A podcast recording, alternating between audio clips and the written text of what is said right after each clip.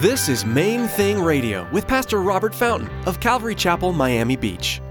Join us as Pastor Robert takes us verse by verse through the book of 1 Peter.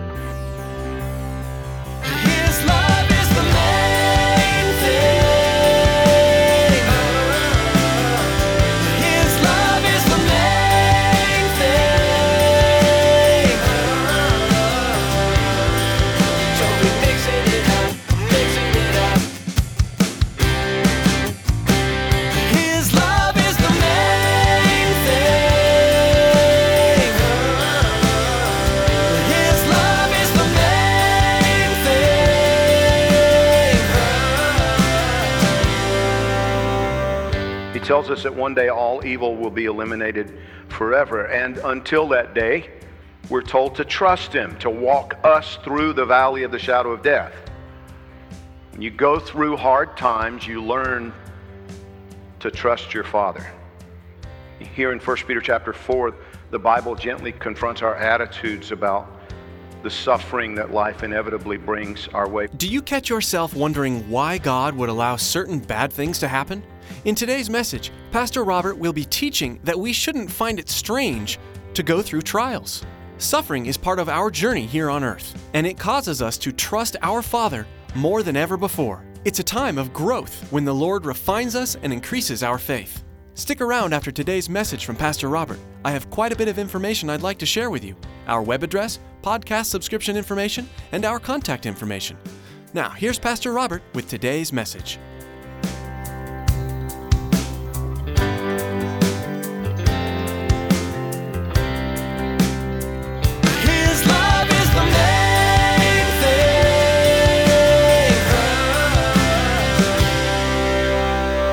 We're going to be in 1 Peter chapter 4 one more time. If you want to open your Bibles to that area of Scripture.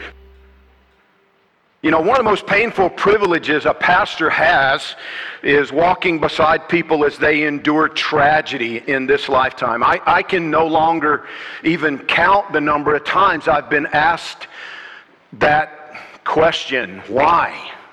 Why is this happening to me? People go through car accidents. We've dealt with murders, plane crashes, drownings. I had one yesterday. I got a phone call as my son was getting, you know, David and Isabel were moving yesterday, and we were getting ready to walk out the door to go help them move, and I got a call from the police department that, you know, a tourist couple, they come here, you know, cruise of a lifetime, supposed to be leaving today on one of the cruise ships, and elderly couple, and apparently he had a heart attack in the surf and drowned. And so the wife now, they were here, just the two of them, and now she's trying to figure out how to get her husband back home to Europe, you know, his body. And so we asked the question why does this kind of stuff, I mean, why does God allow evil to continue in our world? Well, He allows it because some of you are still evil, and He loves you. And if you died today, you'd go into an eternity without Him. Now, that's a difficult pill to swallow for some people because we don't, none of us see ourselves, most of us don't see ourselves as evil.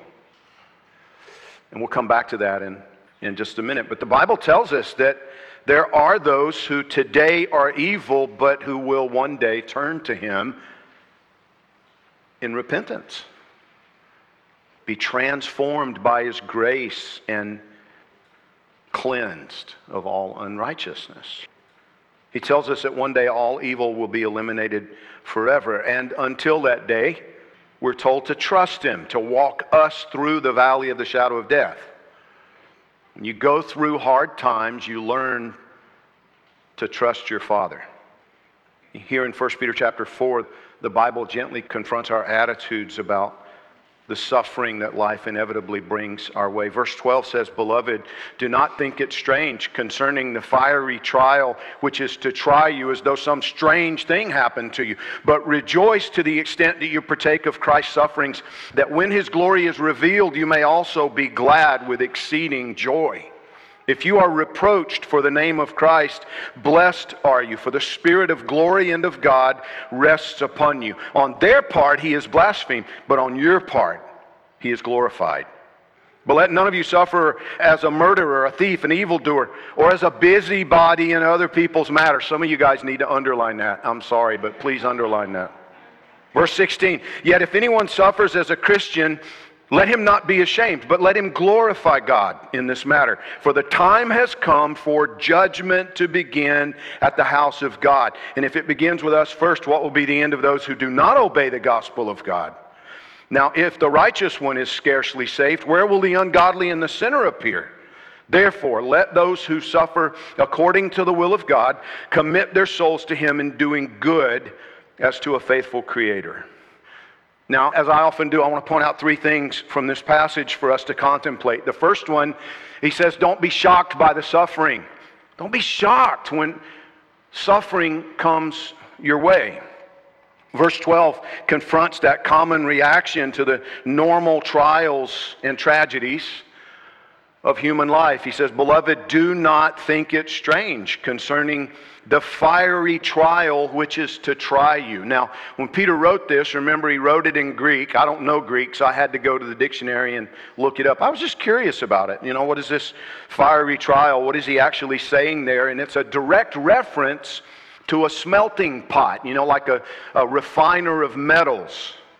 He's like, don't be surprised by the smelting pot. Don't be surprised. Don't be shocked when your Creator purifies you. That's what he's saying. Isaiah 48:10 says, "Behold, I have refined you, but not as silver. I have tested you in the furnace of affliction."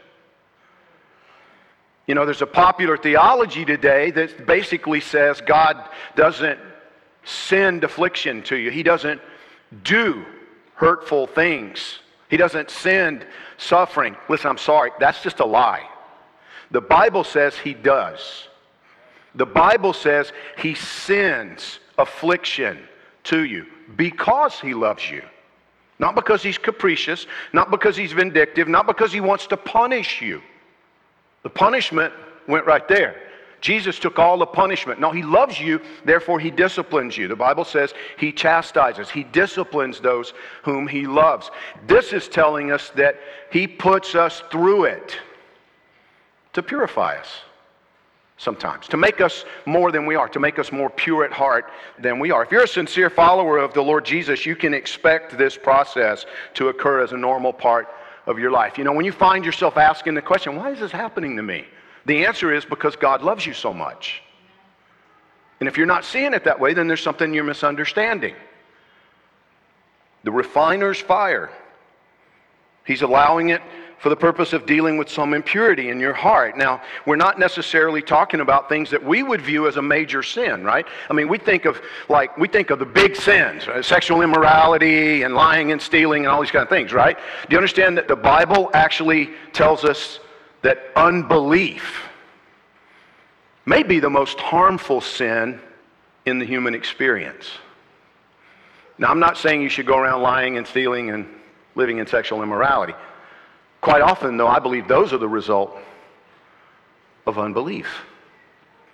What is unbelief? What are we really talking about? Well, at its core, I think you could say unbelief is questioning the character of God.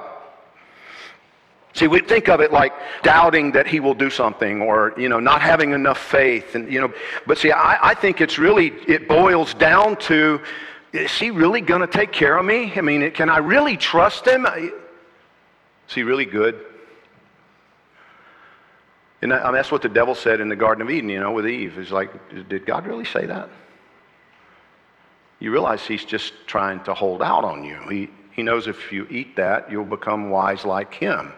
And he doesn't want you to be wise like he is. You can't trust him. In Hebrews chapter 3, God says it was unbelief which prevented the nation of Israel from receiving the inheritance which God had prepared for them. Now that's significant. Let me say that again. It's unbelief which will prevent you from receiving the inheritance which God has for you. But remember, we're not talking about just believing strongly enough that God is going to give you everything you want or whatever it is you're asking for. No, he may love you too much. He may say no. Unbelief is doubting his character. Hebrews 3:12 warns us, "Beware, brethren, lest there be in any of you an evil heart of unbelief in departing from the living God." But exhort one another daily while it's called today, lest any of you be hardened through the deceitfulness of sin. For we have become partakers of Christ if we hold the beginning of our confidence steadfast to the end. While it is said, Today, if you will hear his voice, do not harden your hearts as in the rebellion. For who, having heard, rebelled? Indeed, was it not all who came out of Egypt led by Moses? Now, with whom was he angry 40 years? Was it not with those who sinned, whose corpses fell in the wilderness? And to whom did he swear that they would not enter his rest, but to those who did not obey? So we see that they could not enter in because of unbelief.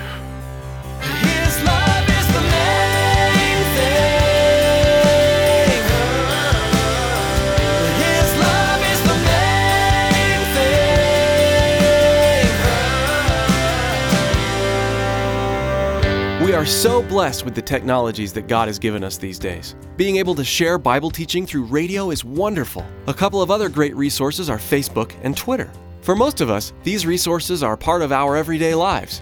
Maybe as you were listening today, someone in your life came to mind that would be blessed by hearing this message. You can share today's message on your Facebook page and Twitter feed to help spread the good news of Jesus Christ. Friends, radio is an expensive endeavor, and we want to let you know that you can help partner with us to help see Main Thing Radio continue to grow.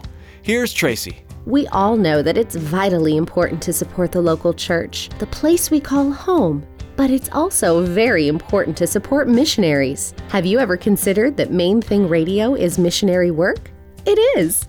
We need your support to continue to share God's Word over the airwaves. Please prayerfully consider financially supporting Main Thing Radio. Log on to mainthingradio.com and click on the donate button. On behalf of Pastor Robert and the entire production team here at Main Thing Radio, we want to say thank you for tuning in and may God bless you. Be sure to join us again on this same station at this same time for another Main Thing Radio.